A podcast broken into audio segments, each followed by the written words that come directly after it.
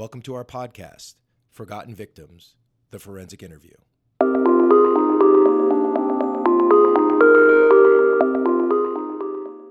Forensic interviewing traditionally has been associated with child victims.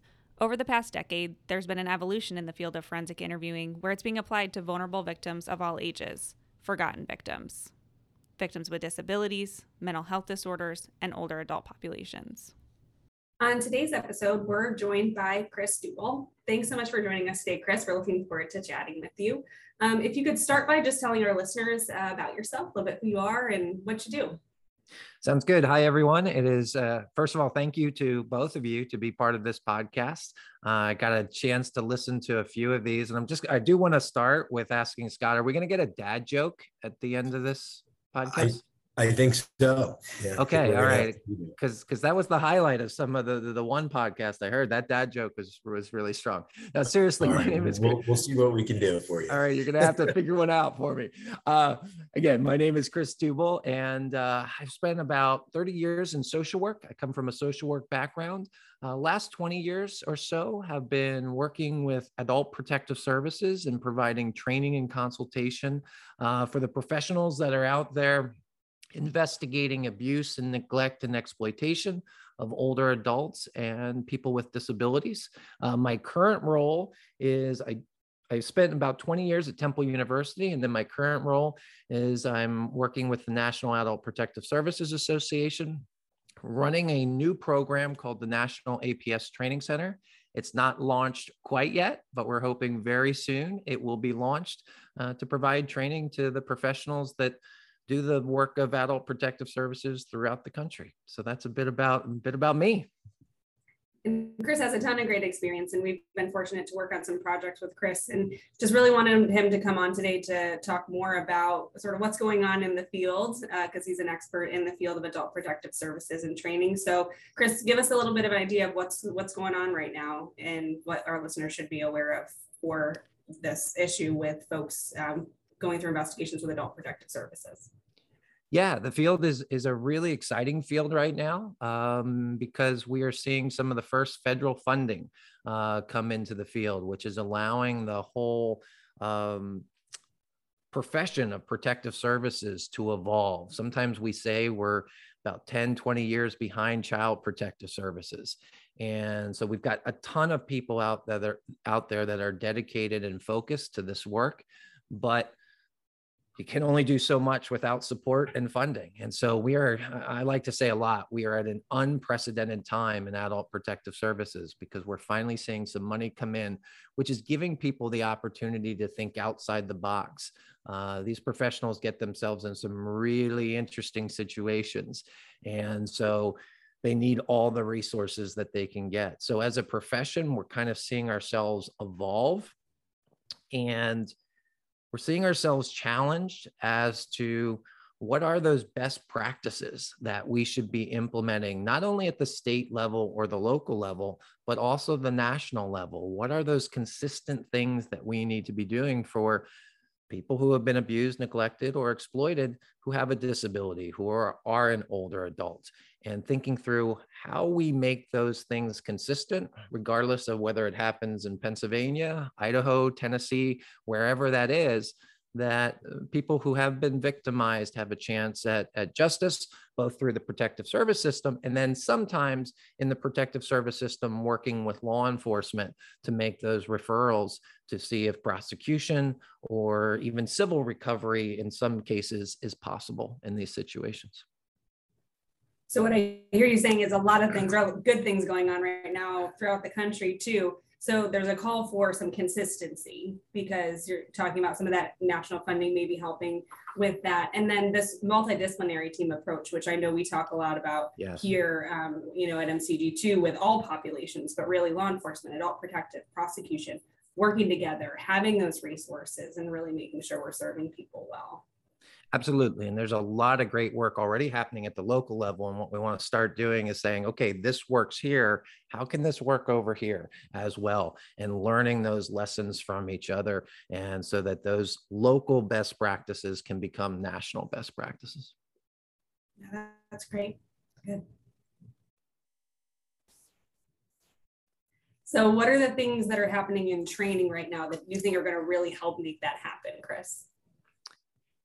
Yeah, that's a, that's a great question. Uh, um, we're really trying to look at a national curriculum that will be available free of charge to all protective services to kind of set that consistent uh, baseline, if you will, of core training that protective service investigators need and can utilize. Obviously, a lot of our states have effective training as well that they are already doing. So, from my perspective in my new role, I'm not only looking at the national training and kind of saying, what can we do, but also what's working in certain states. Um, we have a lot of work to do in areas like interviewing, which is, I know, a theme in your podcast. Interviewing. Uh, how do we assess risk in these situations? How do we keep our investigators safe? As in every field, this pandemic has introduced us to new areas. And yeah. so we're, we're asking ourselves some tough questions. And I think we've talked about it in the past, but how do you do an effective investigative interview over the phone if that's all that you can do? How do you do one through a mask? Uh, even if you are out in the home and you've got an older adult that may have limited hearing abilities and tries is trying to read your lips underneath that mask. And so, how do you? I know, Stacy, this is a popular topic of yours. How do you build rapport with a mask on? Um, right. and, and so, yeah, we're trying to keep up with the pace of how the profession is evolving and how the needs of people who have been victimized are evolving. Those are becoming more intense. The types of scams, the types of financial crimes being perpetrated against people with disabilities and older adults are becoming more complicated. And like I said, I'm a social worker by background, so I barely balance my own checkbook, let alone do a good job investigating and pulling up Excel spreadsheets and formulas. But a lot of our protective service investigators now need to get into these cases that can involve trusts, they can involve annuities, and they're thinking, okay, I've got to figure out the flow of the money here. It's really challenging and challenging to keep up with the training needs. Yeah, for sure. you know, you said so many things. There's like 50 topics I want to talk about now that, that you said it. Stacy was giving me the evil eye, like, you know, she was you're comfortable with silence, Stacy. You don't have to like give me the evil eye over yeah, I've been I've been accused of being wordy in the word department. So if if if I'm a little too wordy, Scott, you gotta you give me the evil eye as well. No, no, no. You're doing great, man. I I, uh, I could listen to you all day. Honestly, I mean that. I, I think you have so much to say. I think you're super talented, and we're really glad that you're allocated some time to talk with us here on our on our little show. Truthfully, so I appreciate. So my grandmother, here. my grandmother talked to you about all those things. yeah, well, she sent money. It's fine. Yeah, she, she, she, learned how to do Venmo the other day, so I'm glad it glad oh, it all well, worked out. Yeah, definitely. Uh, you know, in my experience, uh, I've I've trained. I, would say I, I, don't know thousands of yeah. APS workers in yep. various parts of the country, and always enjoy it. Always a great group of people, hungry for knowledge, hungry for training, and well, in my experience, the training is really inconsistent. So you got a lot of people doing good work, yep. Uh, but their experiential sets are vast. Yes. But the the training and especially advanced training is is really inconsistent. Would you agree with that? Want to modify that? Yeah, I, I would agree with that from a kind of national perspective, and that's what we want to we want to work on. There are certainly states that I think have really developed training programs for their protective services. So in some, like, Texas, Texas has a, a really strong protective services training program. I hate to single out one state because oh, we work with all of them.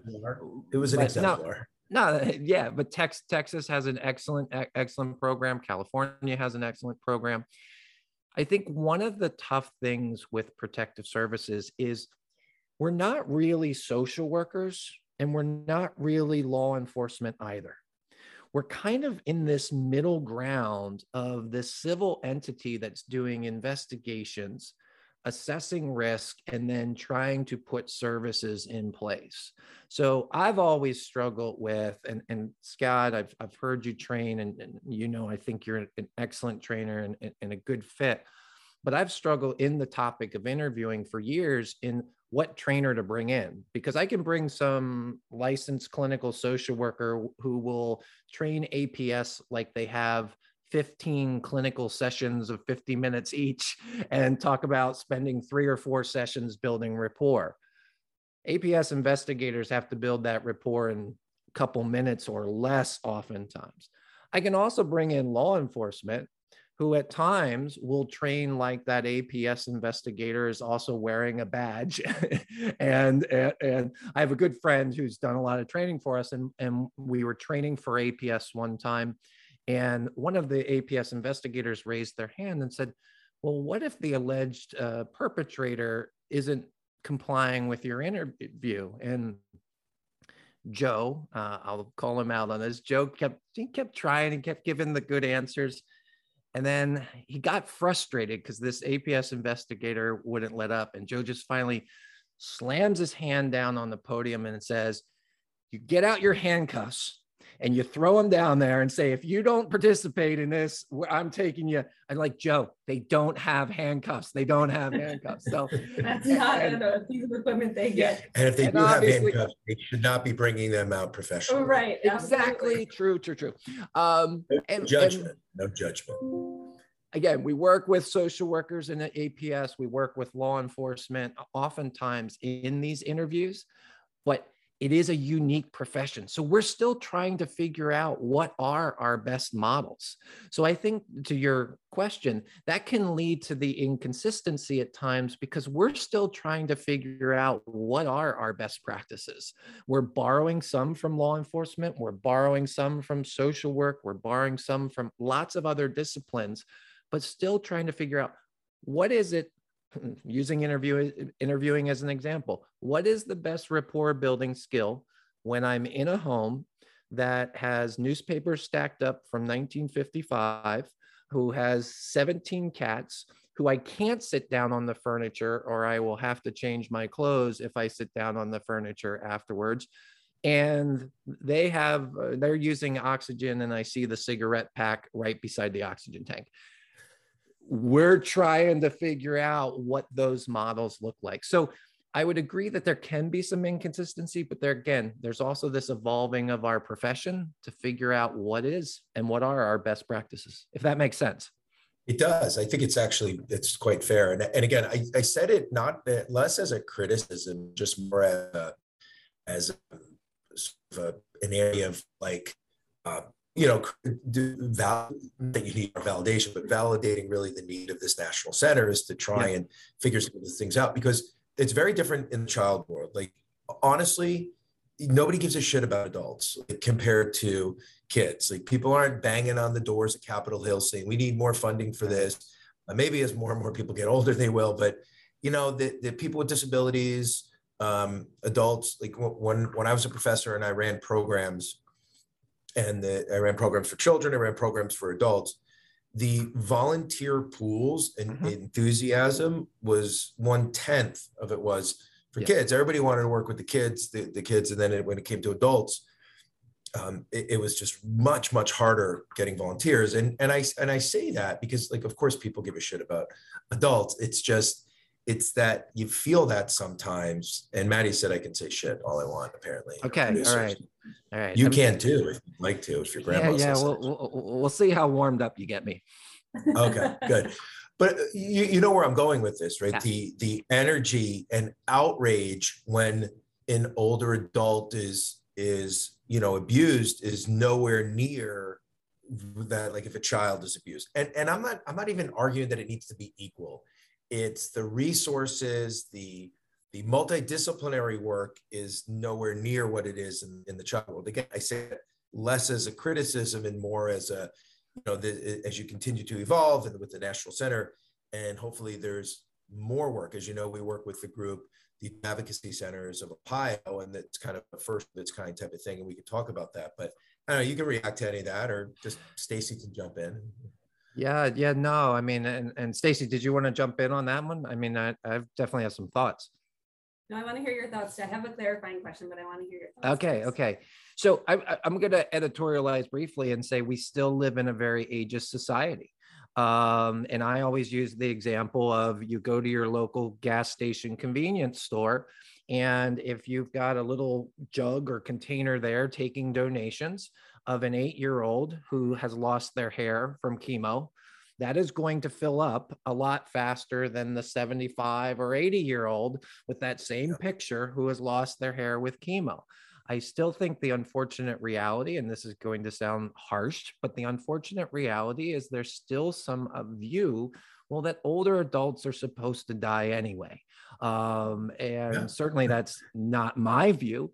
And I, I don't yeah, know if my, if, my affirmation was the concept, not that, yeah, they need to yeah. die. You know? Yeah, no, no, no, no, I get it. But, and I, you may have to edit this part out, but it's not meant to be political. But we even saw a shift in this pandemic when the pandemic went from primarily affecting older adults to starting to affect younger adults.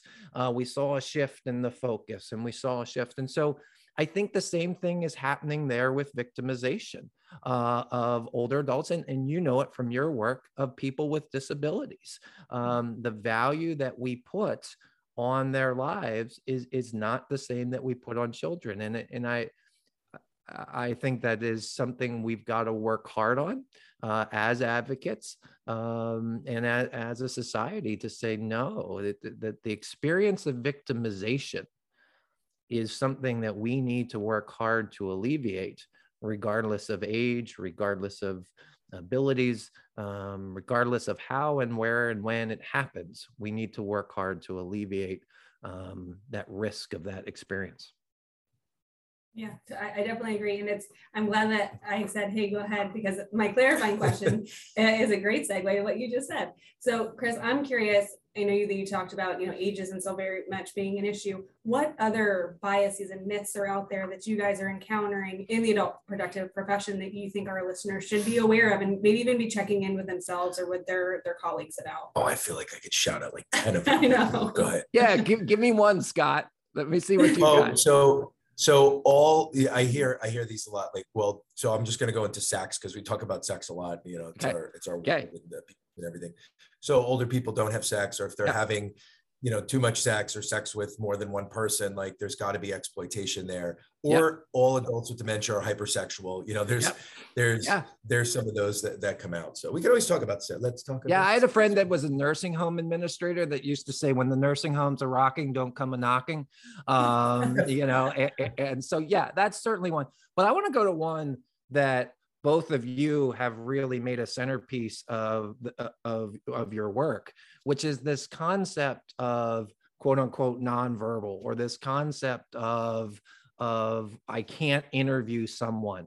Um, there is really a myth there about capacity and cognitive capacity, and I think uh, our protective service colleagues know it pretty well. But even when they're interacting with others, this myth that that the capacity is on a dichotomy of I either have it or I don't interviewing somebody at 10 a.m. can be very different, particularly for older adults, than interviewing somebody at four o'clock.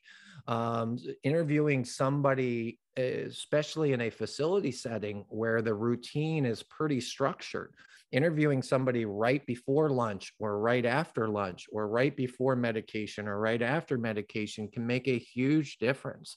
Um, I've stolen uh, a lot in my training from you, Scott, uh, uh or or liberally uh, literary license. I don't know what it is, but I have yeah. I have I, I, have taken a few things uh, from your training. But one of the things I, I, I try to make the point of is there were people that were labeled not only as nonverbal, and Scott, this is yours, but of what you've talked about, but as quote unquote not being in there. Like I, it's not only that they can't communicate, but and we've seen time and with people with disabilities, people with autism, people with whatever, they were in there.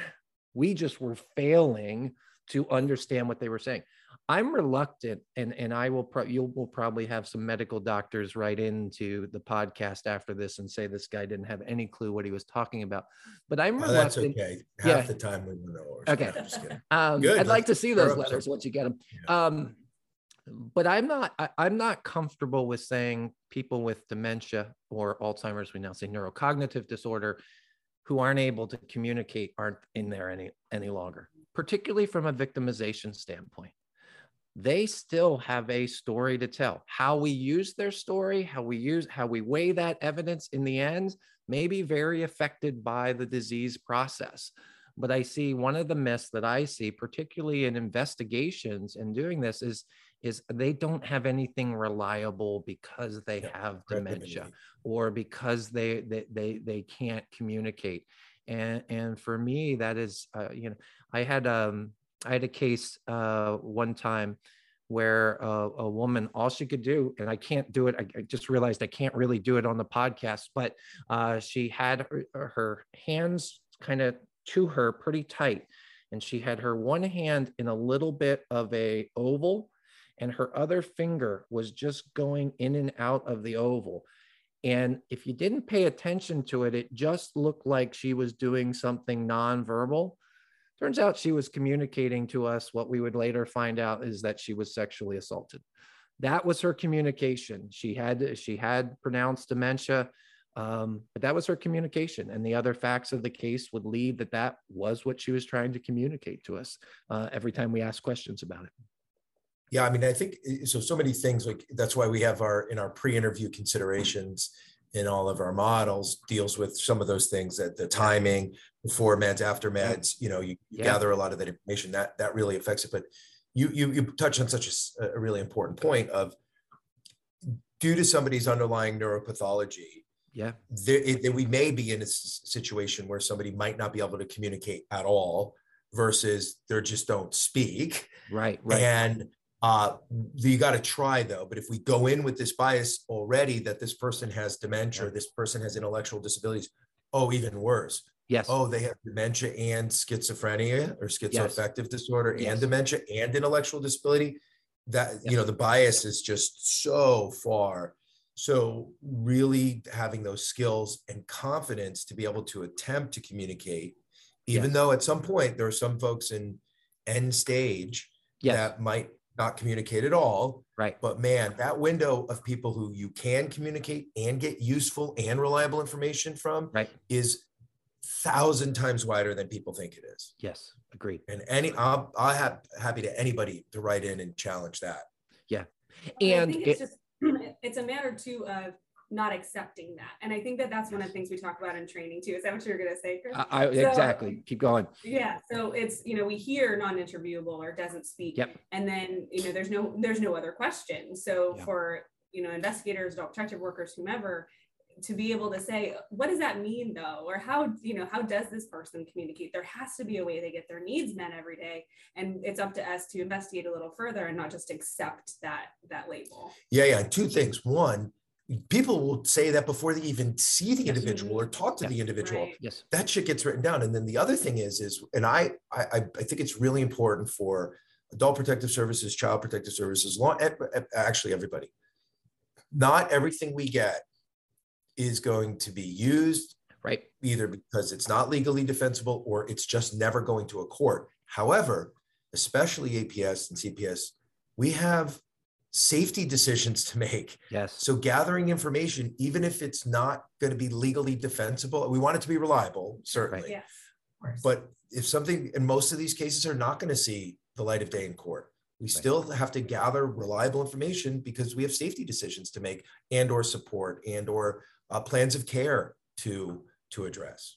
And because at just, the end of the day, it's not up to any of us whether a case yeah. is going to go to trial or not. Right. It's up to and, the district attorney and just two points on that and just again for your audience is is i mean and that is the role of protective services. You said that well scott. It's not the role of protective services necessarily to gather information to make this a, a case that can be prosecuted. We want them to do the things that doesn't that don't mess up prosecution down the road. We want them to handle things but their primary purpose is how do i keep this person safe?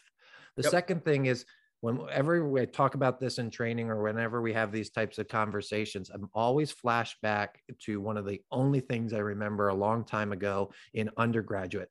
Uh, I had a social work professor that said there were no difficult clients. There were only social workers who had failed to get through to them. And now I've met some difficult clients along the way, so I don't know if I could, but I've used that now with I had an hour conversation about somebody's cat once. That Yeah, yeah. But I've now I've now brought that over to communication. There are no people who can't communicate. There are only professionals who have failed to understand what they were trying to communicate. And at some level, that I, I feel like that's the model, the mindset that we have to go in with. Yeah. If we automatically put the burden on the person we're interviewing to communicate in a way that we can effectively and easily understand, yeah, we're going to write off a lot of those interviews where, and you both have been in them, where it takes a lot of work on the interviewer's part to understand, to get the little pieces that are there. So that's kind of our approach when for protective services when we're talking about interview. Yeah, I, I, I have uh, so many. So, Stacey, were you going to say something? I have so many thoughts on that. It made me think of. Uh, that's why we say communication is is a two way street. So it's not like they can't communicate. It's more Right. accurate to say, well, we're not able to communicate, or I'm not able to communicate with them. Right. The I just wanted to make a comment. I had a saying I used to say. I don't think I've said it in the training in a while. Well, let me write it down so I can use it in training in the future. You can, you can use it. It's about it's about sort of gathering information, and I think I've I've say, used to say, it's not up to us whether a case will go to trial or not. We want to gather information in a way that it's not because of us a case doesn't. Yeah. Yes. Yeah. Love it. Yeah. And there's information out there. Are you up for the challenge to get it? That's another Yeah. thing. Right. Yeah, I say that a lot in training too, because I'm competitive, right? I have a very competitive nature. So if somebody says, "Oh, this person can't be interviewed," I'm like, "Hey, watch me. Let you know, let me Right. try." Who says they can't be? So I think that that serves me a little bit in this work, right? Because I'm going to be probably the last person to give up or think about giving up um, in that way. But I wanted to go back to Chris to something you said about You're traumatizing me Uh, because I'm thinking about the Titans. I'm thinking about the Buffalo Bills. yeah, Stacey's a Bills fan. I'm a little competitive. A little upset with my our quarterback team. right now. Anyways, I- I know, sorry, I don't let me. know. I, it- Maddie, you got to get me back. I need guardrails Yeah, here. Go- go- football. Well, should I ask you also about the halftime show? Um, and no, never mind. Um, so one of the things that, that, you know, circling it back to a couple of things you've shared, there's no such thing as a difficult client. I, I love that. But I also think part of what makes it so hard to standardize some of the training is that every investigation is so unique, Yeah. right? Every individual is so unique. And I think that that's really the key to training that we, you know, we try to highlight it in all of ours. It's like you Yeah. can't go in thinking the same thing's going to work with everybody. You've Yeah. really got to address that individual. So it's the consistency of training by telling people that your investigation won't all be consistent, right? so it's a little bit, it's a little complicated, but really getting people into that creative mindset and giving them the courage and you know empowering them to really continue to try to, to serve that person in front of them. Yeah, and there's two things I often say in training. I think this goes for whatever discipline members of your audience are coming from.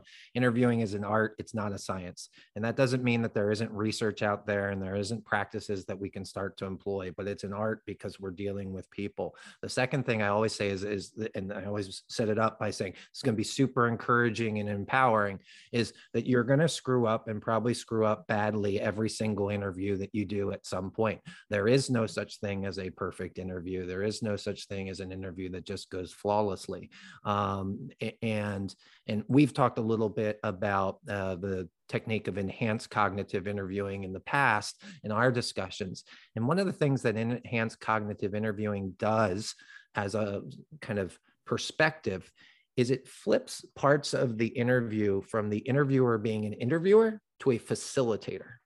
And I really kind of like that switch of language and switch of words because it takes off this pressure of I've got to ask the exact right questions as opposed to I'm trying to facilitate the the witness as my subject matter expert on this on their own story to facilitate that conversation. And so but you're right it's every person is different every circumstance is different. And for protective services they're oftentimes dealing with about a bazillion variables. I mean, you're doing investigations with cats literally sometimes crawling on you. Um, you're doing investigations It's where, you.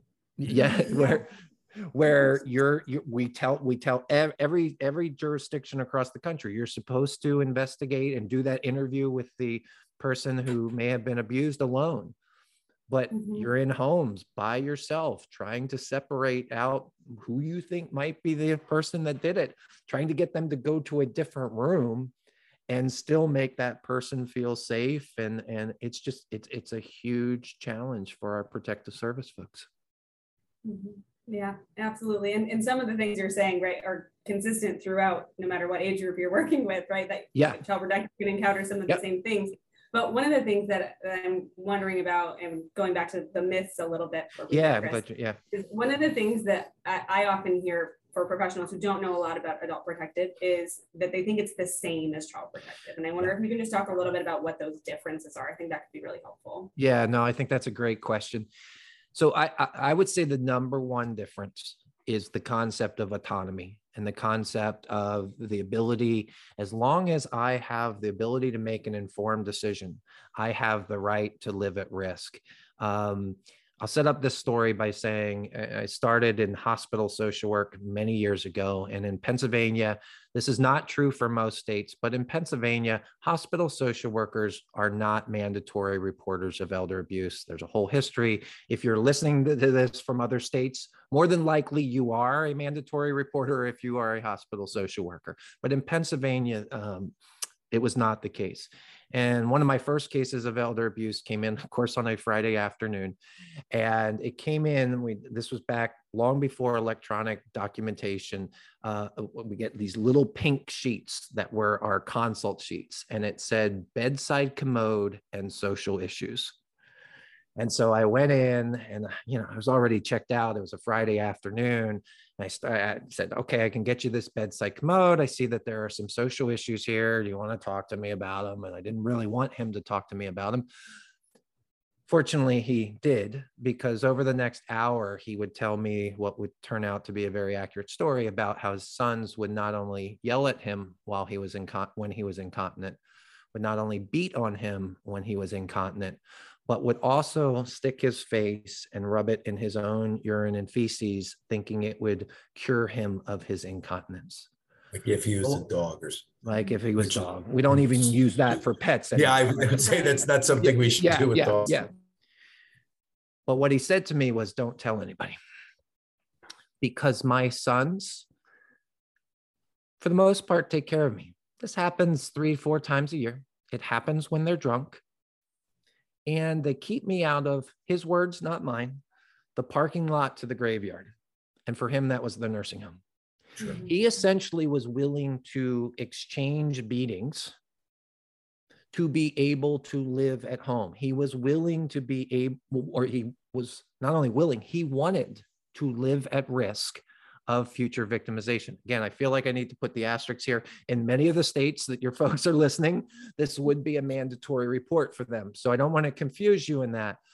But even for our protective service professionals, once they receive that report, they still, as long as that person has the ability to make an informed decision, cannot go in and in, do involuntary interventions to remove that risk.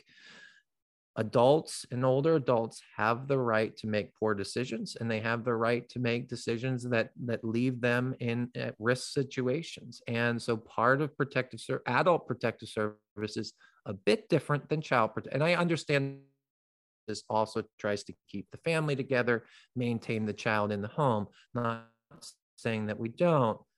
But ultimately, somebody can live at that risk, and, and part of adult protective services role is to defend that. That's probably the one real major difference. And then the other difference is um, when you're dealing with an 87 year old versus a seven year old, that 87 year old has 87 years of to elude professionals just like you invasive questions they have a lot more tricks up their sleeve in order to try to get you uh, out of their house uh, as quickly as possible does that answer your Yeah, question think- Yeah, that was, that was great, Chris. Okay You know, it's interesting. We have um, people Yeah. from a lot of different countries who listen as well. And uh, it would be interesting if anybody wants to shoot us an email. uh, We would be happy to uh, really have you on the podcast and talk about some of these issues uh, and what it what it's like for you in your country and any differences or similarities because I think we we might have a lot to learn uh, from each other. So I wanted to throw that out there. also just wanted to add to your uh, comment about adults and older adults have the right to make you know decisions that we label poor. So do adults with disabilities. Yeah, yeah. Um, um, have a right to. Yep. Yeah, no, I know you know that. I was just adding that in there. okay, all right. It wasn't education. time, It was just uh, cl- clarifying. Yes, time. Scott, And I know. I've heard your presentations. I'm aware. you were you were learned. You're learned. I Uh, the yeah, but that that's the bit. So, so yeah, the the years of experience, uh, and I think the issue of consent, not just sexual consent, consent to waste your money on things Yes. or well, to spend money on things that people would label wasting. I have a, a friend who has a sibling with an intellectual disability, Yes. uh, as, as I have a brother with an intellectual disability. And he was saying, yeah, his sibling uh, just spends money on these silly like cars or like these replica things. And I said, well, what do you waste? What do you spend money on that people Right. would think is stupid or foolish, you know? Right.